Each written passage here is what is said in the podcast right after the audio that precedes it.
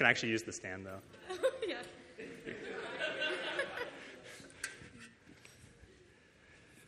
How's everyone doing? Is everyone uh, excited uh, that the end of the year is coming? Maybe not. I don't know. Doesn't matter to me. I don't have finals or anything. So, um, my name's Eric. Uh, for those of you who don't know, hello. Uh, I've been on staff now with Challenge for four years. I became a Christian when I was a sophomore uh, in college, and I've stuck around Challenge ever since. I, I, work in biotech, the biotech industry now as well. Um, so go biotech. Um, now, last time I was up here, I told you an embarrassing story about high school. Um, rest assured, there's another embarrassing story coming, but your favorite. Um, but this, we have to go way back, way back. Five years old. Now, five year old Eric loved dinosaurs. Um, absolutely loved them. My dream job was own Jurassic Park. Uh, and then I found out how Jurassic Park actually ends. I decided that probably wasn't a good idea. But I love dinosaurs. And I grew up in Downey, California, which is like 20 minutes away from here, and Downey has this amazing dinosaur children's book selection at the, at the city library. It is absolutely wonderful. There's like 40 different books, and it covers all the, all the dinosaurs you would think of Tyrannosaurus rex, Velociraptors, Ceratops. Uh, so all, Luke knows what I'm talking about. All the, all the, all the great dinosaurs, uh, even some more obscure ones too. Uh, they have them all at, at the library. So as a kid, I loved, loved going to the library. And checking out the dinosaur books. Um, and so one day I go to the library, and uh, again, I'm five years old, and all the books are there, and I'm just agonizing over decision which book do I take? I mean, it was like life or death to me. I was like, got to pick the right book. So I'm five, year old, five years old. I don't know when I'm to come back. I don't know when mom's to drive me back. So uh, got to pick the right books. And so I'm looking at all these books, and again, there's like 40 or so, and I, I, can't, I can't figure out which one I want. And I'm just like, paralyzed there, just have no idea what to do. And then suddenly this idea comes to mind I'll just take all of them. Seems to make sense.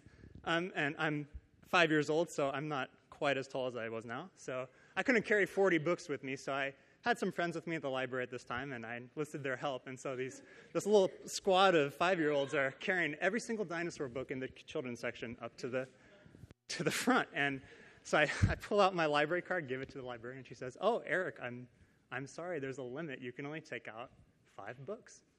And so I said, Oh, well, that makes sense. And you know, with all the dignity of a, of a five year old could muster, I just burst into tears. just sobbing. I want all the dinosaur books. Um, and my mom rushes over. She's like, Eric, Eric, think about the other kids. I don't care about the other kids. I wanted all the dinosaur books. So my mom's like, okay, here's what we're going to do. We're, we're going to form two piles. On this side, just your favorites, all the ones you really, really like. And this side, the ones that can wait. And so I'm like, okay. So again, just agonizing over the decisions, throwing the books out. And so at the end, I have 40 books on this side and zero on this side. Mom says, I don't think you know how this works. So we do it again. She's holding up book after book. Do you like Tyrannosaurus or Velociraptor? It's like the March Madness of books finally, I, I think the librarian had pity on me, and I, she let me take out seven or eight or something. I get my books and I go, and, I, and I'm able to leave and enjoy my dinosaur books. Now, this is what we would call analysis paralysis. It's the idea that you have so many options before you that you just cannot figure out what you want to do, and you just freeze. There's a lot of dinosaur books. And, and we, I'm sure all of you have experienced this. I mean, have you ever been in an ice cream shop? 31 flavors is a lot of flavors. You know, we're just faced with all these decisions and we don't know what to do. Now, it is humorous when we think about dinosaur books and, and ice cream, but when it comes to important decisions in life, this can be really stressful and, and nerve wracking, uh, terrifying in a way. Uh, you know, how, I mean, summer is coming. How do I spend my summer vacation? Do I take that big internship if it means I have to move away from home? Do I stay home? Do I do something with challenges? A lot of different decisions. And if you aren't sure, it can be kind of stress inducing. Uh, what kind of person, person should I date and ultimately marry? This is a, a giant question. There's a lot of options. You know, what kind of person am I becoming? What am I going to give my life to? These are giant questions in life. Um, and choose wrong, and you can, you can really mess, mess stuff up. Um, but if we actually look at reality, tear back kind of the complexity of life, at the core, when you look at life, there's only two choices. That's it. The choices are are you going to follow Jesus or not? That, that's it. Uh, there's, there's no more significant question in life than that. Uh, the answers to all of these big questions we talked about, if you answer that first question, am I following Jesus or not, you'll, you'll be able to figure out the answers to the other. And not only that, your entire destiny in this life and the next really depend on your answer to this question Am I going to follow Jesus or not? And Jesus addresses this very thing on the Mount. We've been looking at this sermon now for the entire semester, and this is it. This is the, the last thing in the sermon that Jesus chooses to talk about. And as, as, hasn't this been an incredible, incredible message series? Um, we've learned so much, and Jesus has painted this, this amazing picture of what it is like to live life His way, what it is like to live life in the kingdom of God. Um, it's, it's an incredible life. It's a life where we treat people how they want to be treated instead of exercising judgment. It's a life where we aren't slaves to money. We can give freely. It's a life where we don't have to posture or perform. Uh, it's a life that really changes your heart at a deep, deep level. And we start to see markers in life, the Beatitudes, uh, what they're called meekness, righteousness, mercy, peace. Uh, it's a life of influence. You see that you become salt and light in the world, and it's a life of eternal value. And really, it is living as God intended life to be lived. And it's not just something uh, that is off in the future, it's something that is available to every single one of us in this room right now. It's this wonderful thing, but the question is are you going to live it? You know, are you going to follow Jesus or not? And so to end the sermon, Jesus presents this in Matthew chapter 7, verse 13 through 14. And he tells us, Enter by the narrow gate. Choose to follow me. Enter by the narrow gate, for the gate is wide, and the way is easy that leads to destruction. And those who enter by it are many, for the gate is narrow, and the way is hard that leads to life, and those who find it are few. Um, it kind of seems when we put it this way, you know, life or destruction, like a very obvious choice. If we were to walk into an ice cream parlor and there's two flavors, life or destruction, poison, do not eat, you're not going to say, Can I have a tasting spoon to try one? No, it's, it's very clear. We want life. And, and that's true if you kind of think about it. You know, when you really stop to think, sin is stupid. It is. I mean, if, if God really is who he says he is, he is this loving, all powerful um, being that everything he does for us is either to protect us or provide for us, if that's really true, and not only that, if this amazing picture of the kingdom of God that we've been looking at this whole semester, all these promises that God gives, if those are really true, then it makes total sense to, to follow Jesus, to, to choose to, to do that every single day. And yet, people are still choosing destruction. And now you may be thinking to yourself at this point, but I'm a Christian. I'm good. You know, I've, I've chosen the, the narrow path. I'm good. And that is somewhat true. I mean, if you have genuinely decided to make Jesus boss of your life and have entrusted your trust to him, uh, that is true. You will spend eternity with God, um, and that's an awesome thing. But at the same time, you know, you can create a lot of destruction while you're here on earth if you're not following Jesus every single day.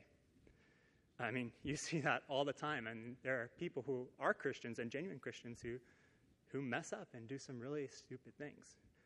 I mean, we, we flirt with destruction all the time in our lives.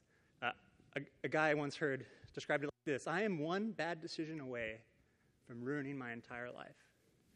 And that's, if you think about it, I mean, there's a lot we can do. There's a lot we can destroy if we're not following Jesus. We have to choose to trust and follow him every, every single day.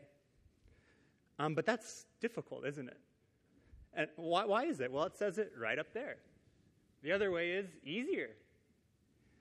You know, it's easier to, to just judge people instead of treating them right. It's easier to hoard all your money and spend it on yourself instead of giving to others. It's easier to let lust run unchecked. It is just easier to make life all about yourself and gratifying yourself instead of using your life to bless others, as, as the kingdom of God and this sermon has, has taught us to do.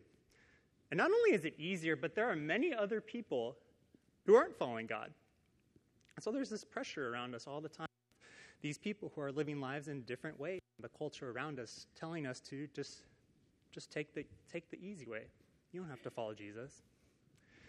And so Jesus uses the end of his sermon to, to warn us against this temptation the, the, the, temptation to just take our cues from other people around us, the temptation to just take the easy way. Um, and he calls these people false prophets. And the idea is that these people are, are claiming they know truth, they're claiming they know how to live, but when you actually examine their lives, they're, they're missing it. They're not telling the truth. Now, false prophets can be anyone, they can be anything. You can be a false prophet to yourself if you're not telling yourself the truth. So, look what Jesus says in Matthew 7 15 to 16. 16.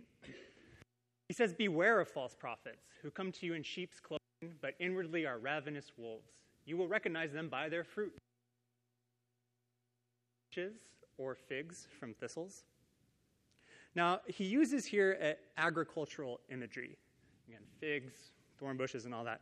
And that, that makes so much sense to us if we think about it in agricultural terms. Um, now, I, I like apples, one of my favorite fruits.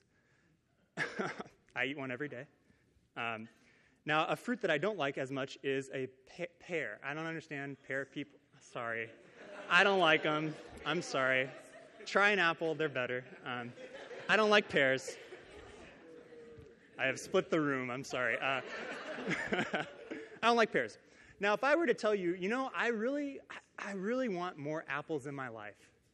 So I'm just going to go plant some seeds, and I'm planting these pear seeds all over. You would say, Eric, you, you fool, don't plant pear seeds. You don't like pears. Apple seeds, right? It's, it would be dumb to plant pear seeds. And yet in life, we do this all the time. You know, the, the way of thinking here is saying that I can live life any way I want, and I can still reap the benefits of the life that following God brings. And that makes so much sense to us when we think about plants. But in our own life, we, we miss this all the time. We want to be men and women who have these deep, strong relationships, and yet when the chance comes to you know, love someone, to treat someone as we would want to be treated, we instead respond with impatience and judgment and, and jealousy. Uh, we want to be men and women who have giving hearts, and when the opportunity comes, we, we don't give, we don't serve. We do this all the time. We're just planting, you know, planting thistles and thorn bushes, hoping to get grapes and figs. And it, it, that's not how it works. We want so badly the thing that God, the very things that God talks about in the kingdom of God in this sermon. You know, pure hearts, a life of peace, eternal impact, and yet we just go on sowing seeds of destruction. And so Jesus tells us, beware of this kind of thinking. It's not right. It's, it's false. And, and he shows us the outcomes in the verses. Verses 17 to 20, he says, Every healthy tree bears good fruit, but the diseased tree bears bad fruit. A healthy tree cannot bear bad fruit, nor can a diseased tree bear good fruit. Every tree that does not bear good fruit is cut down and thrown into the fire. You will recognize them by your fruits, by their fruits. So you only have to look at the, the result of people's behavior, the result of their life, to see that the people who think living life their way is going to lead to the right outcome, they're wrong. They're just producing bad fruit. And you see, there's only, there's only two choices. You're either following Jesus or you're not. You're either a good tree or a bad tree. It's life or destruction. Uh, there is no shortcut. There's no way around it. A bad tree will produce bad fruit. Your intention doesn't matter. Again, if I intend to get apples, I'm planting pears. It doesn't matter what I intended. Your desire doesn't matter. I really want these apples so bad, I'm still planting pears. Uh, the only way to have the life that God promises us in the Sermon on the Mount is to follow Jesus, his way.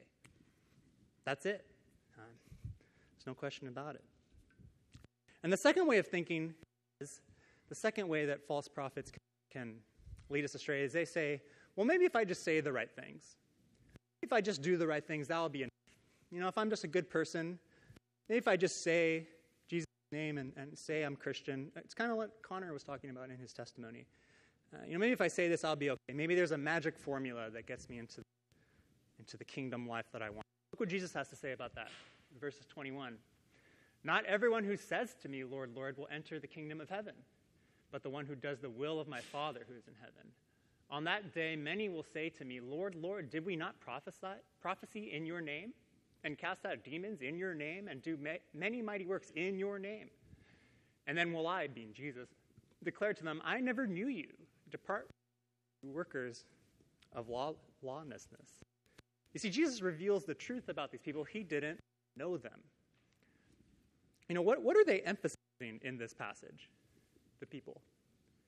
They're emphasizing what they did, what they said. Look at all we did. You know, we, we said we did it for you, but Jesus reveals the truth. It wasn't for me. I don't know you. You don't know me, despite what they said. They weren't doing it for him. They were ultimately doing it for themselves so that they could get the life that they wanted um, instead of actually following Jesus like he says. You see, life is found in knowing Jesus. That is the gospel. You know, we are no longer separated from God by our sins, the things that we do wrong. Instead, we can know him personally. He has bridged that gap through, through Jesus' Jesus' sacrifice and, and resurrection. That, that's what it's all about. So, do you know Jesus? That's the question. Have you entrusted your life to him? Or are you just pretending, trying to do this, trying to say the right stuff, do the right things, and thinking that that's enough? It's not. There are only two choices. You either know Jesus, you're either following him, or you're not. It's, that's how it is. And so, to finish this sermon, Jesus gives us one lasting image, and it's an image that's going to illustrate the difference that a life spent following him makes. We find this in verses 24 to 27. Everyone then who hears these words of mine and does them will be like a wise man who built his house on the rock. And the rain fell, and the floods came, and the winds blew and beat on that house, but it did not fall, because it had been founded on the rock. And everyone who hears these words of mine and does not do them, the man who built his house on the sand. The winds blew against that house, and it fell. And great was the fall of it. Let me ask you a question. What color is the house? Red? Maybe. Is it one story, two stories? Is there a nice little pool in the backyard? I don't know. You see, no detail at all is given to the house itself. Just a house. I mean, they could be the same exact house. We, we don't know. Um, it is just insignificant to this story. What is significant, though, is the foundation that the house is built on. And that made all the difference. And that is the significance that Jesus makes in our lives. He is absolutely vital to the structure of life. You, know, you could build your life masterfully, use all the greatest materials, have all the skills and everything. But if you're not following Jesus, if that is not the foundation of the choices you're making every single day, that's the result. It's just going to crumble eventually. Things are going to come up, winds are going to blow and beat against your structure, and it, it will fall, and great is the fall. That's kind of kind of sobering, isn't it? Uh, but the, the, other house, the one that has Jesus as, as, its foundation, experiences the same exact things. It's the same exact verse, 25 and 27, until the result. That's the significance that Jesus, Jesus makes. There are just two choices life or destruction. Build on the foundation of following Jesus in everything you do, or don't. And there's only two outcomes life or destruction. And so, looking back at all that Jesus has talked about, the invitation is there for all of us. The question is are you going to accept it? Are you going to follow him? And so, I hope you say yes. Again, when we think about it, it, seems so obvious. Um, I hope you say yes, because it is going to make all the difference. But as Jesus said in the very beginning, this is hard. Jesus says that up front the way is narrow. So, how do you stay on track? How can you build a life that's resilient, that can keep going when, when confronted with these temptations from, from people who think they know the truth but don't. Because life is long. I mean, we're all, we're all very young. Um, and the goal here in Christian Challenge, and not only Christian Challenge, but God's goal, is not that you just walk with Jesus for a semester or walk with Jesus throughout college. We, we want to be walking with Jesus for our entire life. Because this is a lifetime thing. You're building constantly, and if you're not building on the, the right foundation, it's going to crumble. So, how do you kind of get into the habits of, of, of following Jesus with your life? Well, I think there's three habits that I have personally found to be very helpful for me in, in, in, doing this very thing. The first habit is making it a habit to get to know God. Now, maybe for some of you, you need to get to know God for the very first time. I, I don't know where you're at. Um, maybe for some of you, you've known God for a while, but you have to keep getting to know Him. And God is just so big. Uh, you, there is no dearth of things to learn about him. Uh, we can always learn something new about God. Uh, so for me, what getting to know God has looked like is I every every morning. Uh, I'm not perfect in this, but every morning that I that I can, I, I spend time reading the Bible. Um, we call this a quiet time. I spend time reading the Bible, getting to know God, seeing what He's like, what He has told us that He does in, in Scripture. Now, why do, I, why do I do this? Well, first of all, Scripture shows us what following Jesus is really like. Again, that's what this passage is all about. Here's what following God is really like. And the more you get God's word into your heart, the more you understand and the more you see it, the more you see what He wants you to do with your life. Um, there's a lot there. That's why Scripture memory is so important. You know, you start to get the word into your heart. Uh, one of the very first verses I ever memorized was Psalm 119, verse 11. It's going to be up there on the screen. It talks about this very thing.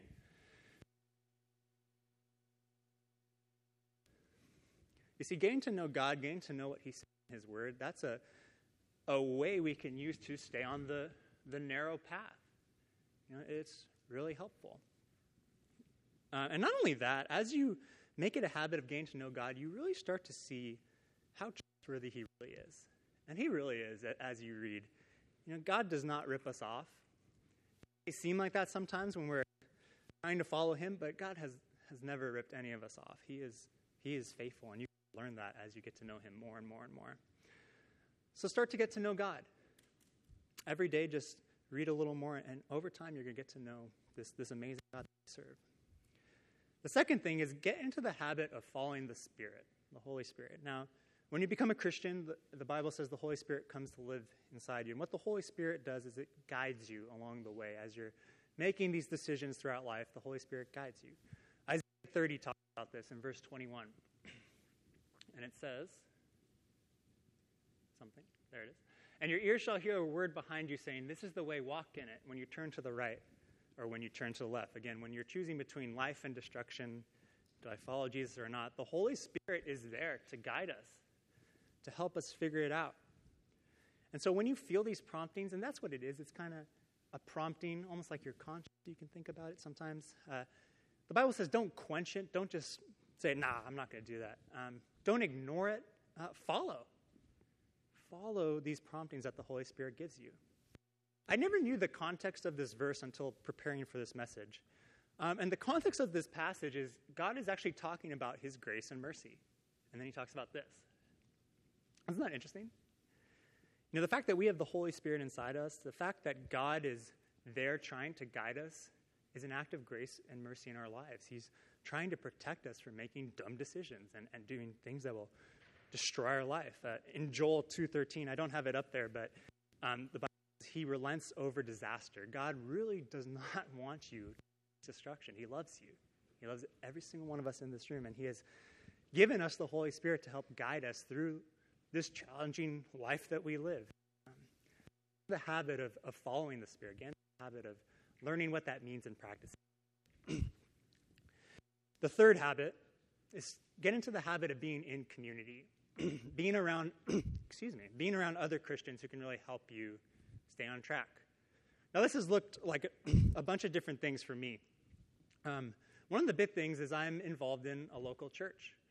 And so I just have this great picture of what following Jesus looks like at many different stages. You know, married, starting to have kids, 40s, 50s, 60s, older even. Um, and there's people around me who, who know me and know what I'm like, and I'm able to talk to them and get to know them, and we just together work together to, to stay on course.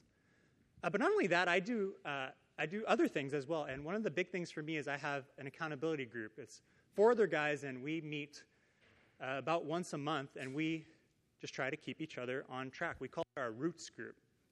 Uh, we called it Roots because uh, we actually formed this group as we were all graduating from USC, and our, on our last spring break trip at Hume Lake, uh, we went to see the sequoia trees. And the sequoia trees, what they do is they uh, knit their roots together and that's how they're able to grow so tall, because their roots are together. So we called this roots. And our, our idea was we want to do the same thing. We want to knit ourselves together so that we can stay on course, grow into the men that God wants us to be. So we meet once a month. Um, we ask each other very difficult questions. Are you really following God here? Are you really doing what you say? Are you, who are you becoming? Um, it's hard.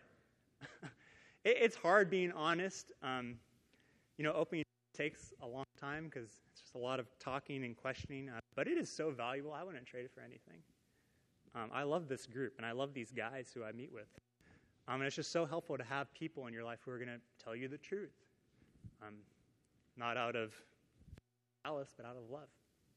So I do that. And thing I do to stay close to community is I regularly get input from older, wiser Christians than I am. You know, uh, for me, it's Jeremy and Neil. And they, they have seen many more things than I. They have walked through situations that I can't even imagine right now. Um, they have just a lot of wisdom. So I really ask them for advice on how to, uh, to do this well and how to walk with God well. Ecclesiastes 4.10 about this. 9 and 10 talks staying close because they have reward for their toil. For if they woe to him who is a and has not another to lift him up. So you're going to you are you are you get onto the easy path. Um, but if you have other people, it's not easier. Um, woe to you if you do not. So that's the third habit. Practice getting into community and staying in it. You know, if you get these habits into your life, um, even though Jesus says it is hard to follow him, this is going to make it a lot easier. And it is worth it. Let me tell you. Um, I was driving home one night after challenge. It was, this is about a couple years ago now. And I was driving home and I was tired. I'm tired a lot now. You know, I'm, I'm old. Uh, 27 is over the hill now. Uh, you know, when I was in college, uh, I was crazy. I uh, would go to Challenge. Then afterwards, we go to Chick fil A, of course. Um, then after that, we would go back to Bonsallo and play board games till like 2 in the morning. And then I would have class or, or ministry team or something at 8 a.m. the next day. And I wasn't tired. I could do that. Um, not anymore. 10 o'clock, as soon as I graduated, 10 o'clock became my bedtime. Uh, so I was driving home and I was dead tired. Um, it had been a long day at work, and I guess that's another thing. You find when you graduate that every day at work is kind of long. Work is hard. People always say, oh, it was a long day. I was like, you say that every day. And it's true. So I was driving home, and I was just tired. You know, and I had, I had just finished going to challenge, and it was late, so I was just kind of thinking, and, and, this weird thought came into my mind. It was just one of those thoughts that you think, whoa, like, where did that come from? And the thought was, God, you have ruined my life. That's literally what I thought. Strange. It's a weird thought, right? That's not true. I love God. God has really helped me in my life. But this thought, you've ruined my life. And so I started kind of thinking about that and, and fantasizing over, you know, how, how different my life would be if, if I wasn't following Jesus and just the, the cost with that. You know, if, I started becoming envious of my other coworkers. You know, they were all home while I was here at USC, um, part of Challenge. Uh, you know, there was a Dodger game I wanted to watch. I didn't get to see that. I was tired. Uh, I was envious that they could just go home after work and just rest. Um, I was envious that these other people they had more money uh, than I did, you know, because they're not giving to anything. You know, if I if I wasn't following you, God, I would have more money. Uh, I could do fun things like go on vacation. Uh, all my vacation days are basically Hume Lake and FDC. Um, you know, I wish I could just go on a cruise or something. Uh, and even this is a weird one, but I thought it. You know, you've even kind of ruined lust.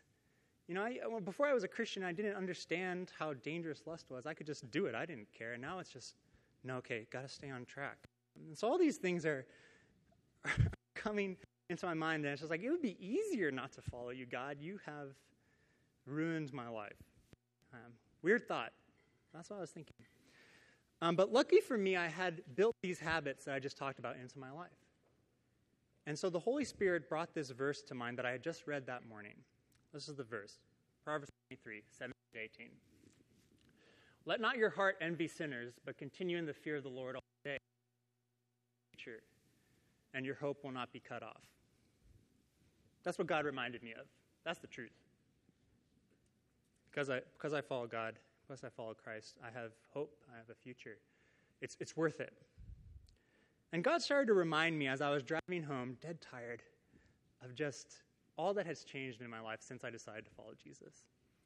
Um, if you had known me before, you would not recognize me. Some of you did know me before. Um, you know, I was really wasting my life away just kind of watching TV, playing video games. Not that there's anything inherently wrong with TV and video games, I still do that, but that's all I did. Just wasting my life instead of having a life of impact, I was just looking at screens all day. Um, my heart was like hardening like, like this rock as I, as I continually just wrap my worth and my status around the, the size of my bank account and fantasizing about being rich instead of, you know, now giving and, and finding a bunch of joy in doing that just as Jesus promises. Um, I was this person who had this beautiful image in my mind of the perfect marriage, um, finding this perfect woman one day, but when in reality I was just neck deep in lust, porn, all these things just rotting my brain away and, and just wasting my soul away online. Um, and now I'm totally different. You know, I was exactly what Jesus described before. I was someone who was planting thorn bushes, desperately hoping to, to get grapes and figs. I was hoping, hoping that just as long as I don't do anything too bad, I'll be okay. As long as I don't do anything too bad, you know, it'll, it'll all turn out okay. Um, I was choosing destruction again and again and again without even realizing it. Um, I have no idea where I would be right now without Jesus, honestly. Um, but He came, and everything changed. He saved me from, from all that, that direction I was headed. Um, and so finally, the truth came to my mind God, you have not ruined my life, you ruined my destruction. Just totally, totally came in and, and took that away. You know, I was heading, uh, again, I don't know quite where I was heading, but it was not a good good outcome. And God just totally destroyed that. And He saved me from all that. Um, in His kindness and love, He, he came to me and rescued me from myself. And so, but I'm going to keep following Jesus because it is worth it. And I'm just not saying that just standing up here because I'm a, a campus minister and I have to say that. You know, I'm saying that because it is real in my life. I have seen the difference that Jesus makes. This passage, this Sermon on the Mount is one of my favorites in the Bible. In fact, chapter 6 of Matthew is my absolute favorite thing in the entire Bible. I love it. Um, and it's not because it's eloquently written or has beautiful imagery, it's because it is so real to me. I, yeah, I mean, it, there's not much else to say. Is it hard to follow Jesus? Yes. Do I still choose the easy path sometimes? Yeah. And are there days when I doubt whether it's worth it? Yeah. But I remind myself of the truth of what God has really done for me and what that has really looked like, me and so many others. I think Psalm 107 puts it really beautifully, and I encourage you to read the entire psalm. It is absolutely fantastic, but this one speaks to me in particular. Some were fools through their sinful ways, and because of their iniquities, suffered affliction. They loathed any kind of, any kind of food, and they drew near to the gates of death. That was me. Then they cried to the Lord in their trouble, and he delivered them from their distress. He sent out his word and healed them and delivered them from their destruction. Let them thank the Lord for his steadfast love, for his wondrous works to the children of man, and let them offer sacrifices of thanksgiving and tell of his deeds in songs of joy. There are only two choices in life life or destruction. You're either going to follow Jesus or not.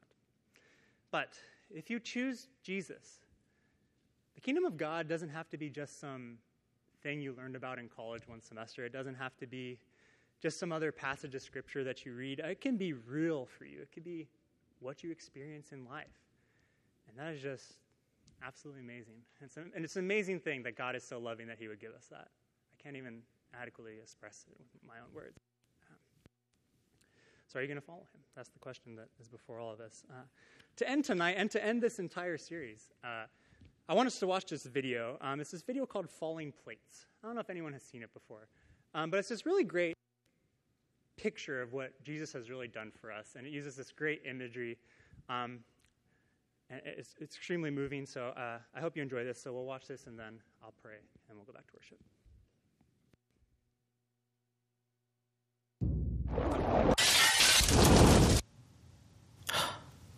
You. Look at your eyes. Look at them. Speckled, colorful, each one unique. And I created every one of them. I created everything the universe and you. I gave you your personality. I made you pure, complex and every day I give you life. I love you. But something happened. You cheated on me. You didn't trust me. You sinned.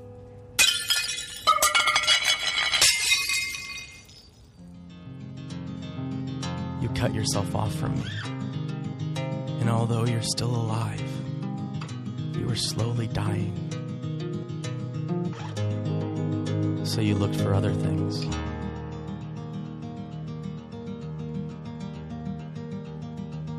To fill the void. But nothing works.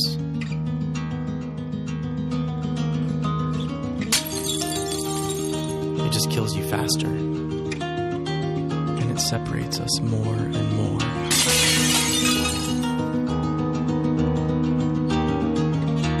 Searching for?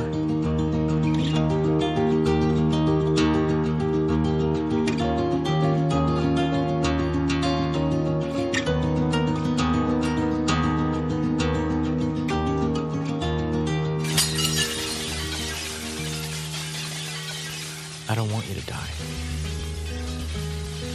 I created you not to be destroyed, but to know me. So I became one of you, a fragile creation. I was tempted,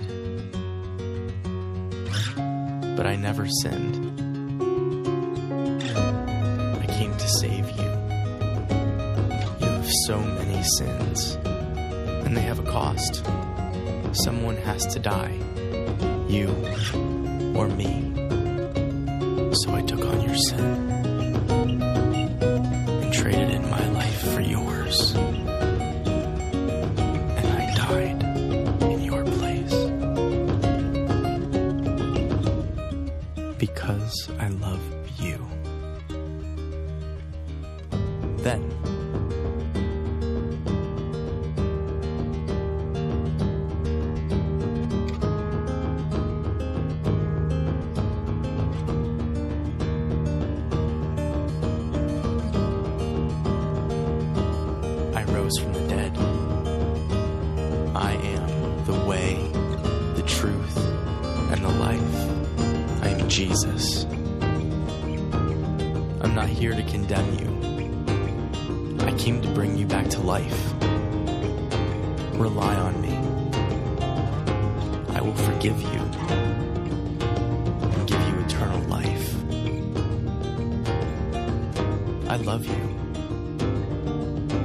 I did all of this to have a relationship with you.